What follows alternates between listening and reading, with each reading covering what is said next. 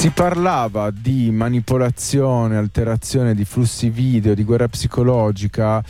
Aggiungerei un, un altro pezzettino. Eh, abbiamo parlato appunto nella scorsa puntata di falsificazione profonda, di deepfake. Eh, partendo dal robocall, dalla chiamata automatica tipica delle campagne elettorali statunitensi, che in questo caso riproduceva una versione artefatta della voce di Joe Biden, invitando a non andare a votare alle primarie democratiche in New Hampshire, eh, per, eh, in, all'interno del messaggio si stabiliva come questo avrebbe semplicemente aiutato Trump e che fosse inutile andare a votare per le primarie, evidentemente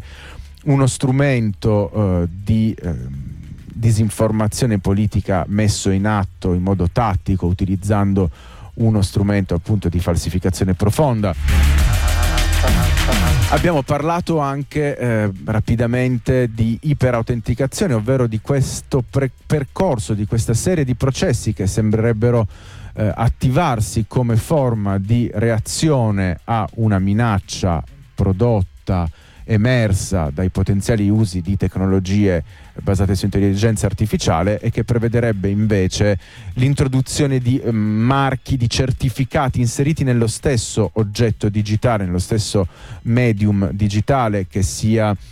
appunto un file audio, che sia una fotografia e via dicendo, che certifichi appunto l'origine umana. Ci sono addirittura già delle, video, delle macchine fotografiche digitali della Leica, se non ricordo male, che promuovono questo servizio, eh, il fatto di inserire all'interno del file dell'immagine fotografica la certificazione di umanità. Tutto questo può rientrare all'interno eh, di un percorso che temo vedremo sempre più estendersi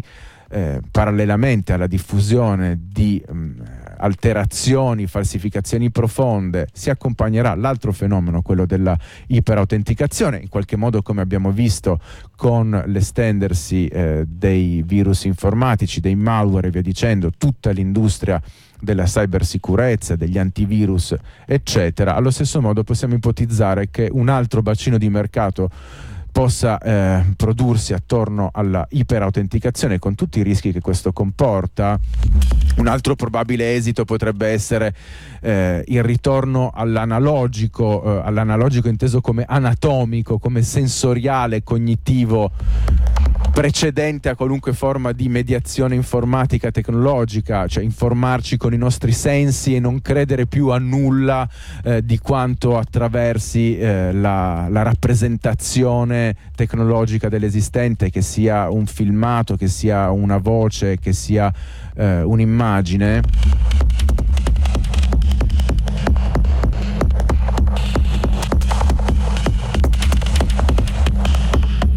In questo dibattito si inserisce eh, un, altra, un, altro fronte, eh, una teoria, la teoria della simulazione, il fatto che la realtà sia una simulazione eh, una teoria che in qualche modo rimanda anche a una prospettiva, a una forma di sguardo sulla realtà, quella del solipsismo in cui è tutta una proiezione della coscienza dell'individuo e la realtà in realtà non, non esiste. Eh, queste teorie hanno eh, ritrovato una forte spinta eh,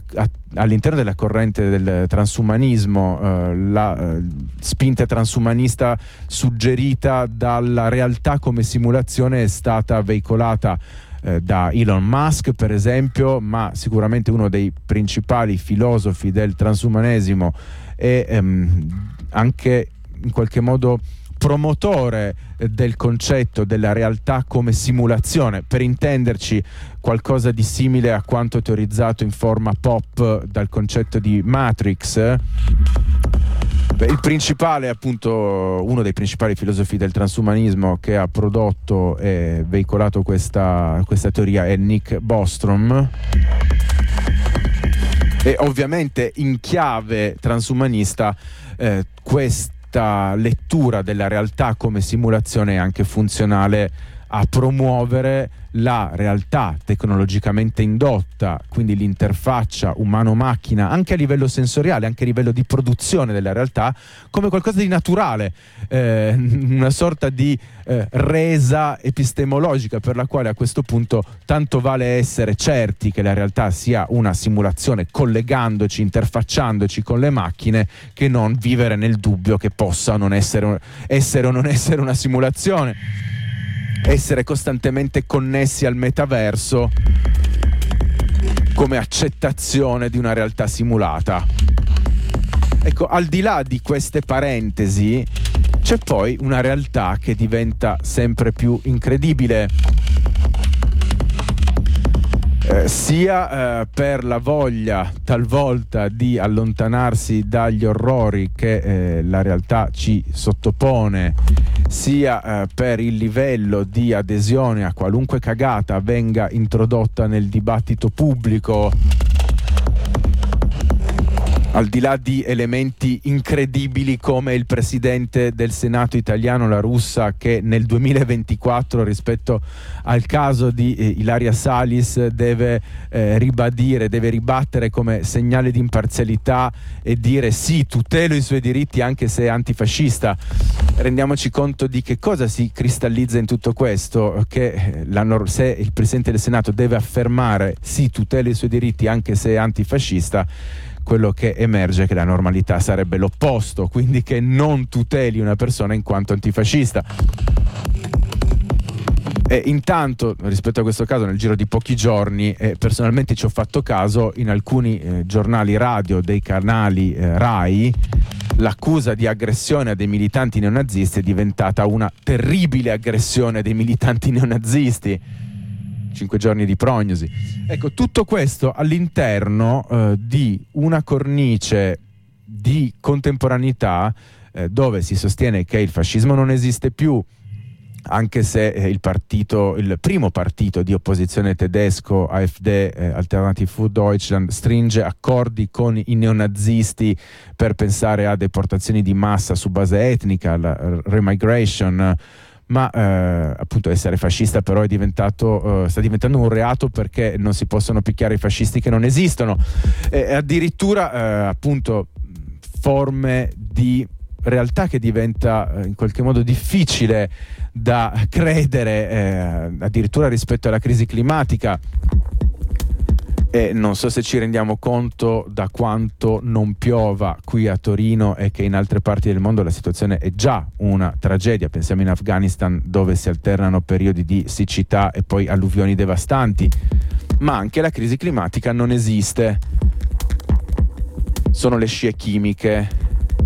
al massimo una manipolazione artefatta del clima, oppure è sempre stato così, ma allo stesso tempo, appunto, se esiste la crisi climatica non esiste, ma se esiste è colpa eh, delle scie chimiche, anche perché andare a osservare qual è il reale sistema di manipolazione del clima che esiste ed è molto però meno affascinante delle scie chimiche perché si chiama termocapitalismo ed esiste da almeno 200 anni. Ma selezionando il top forse dell'assurdità che ci propone la realtà ed è una vicenda recente che ha riguardato Taylor Swift. Taylor Swift diventata protagonista di una recente teoria del complotto, eh, fantastica teoria del complotto, fantastica come tutti i brani di Taylor Swift, perché la cantante sarebbe protagonista di un programma uh, di psycho- Psychological Operations, di PSY-OP del Pentagono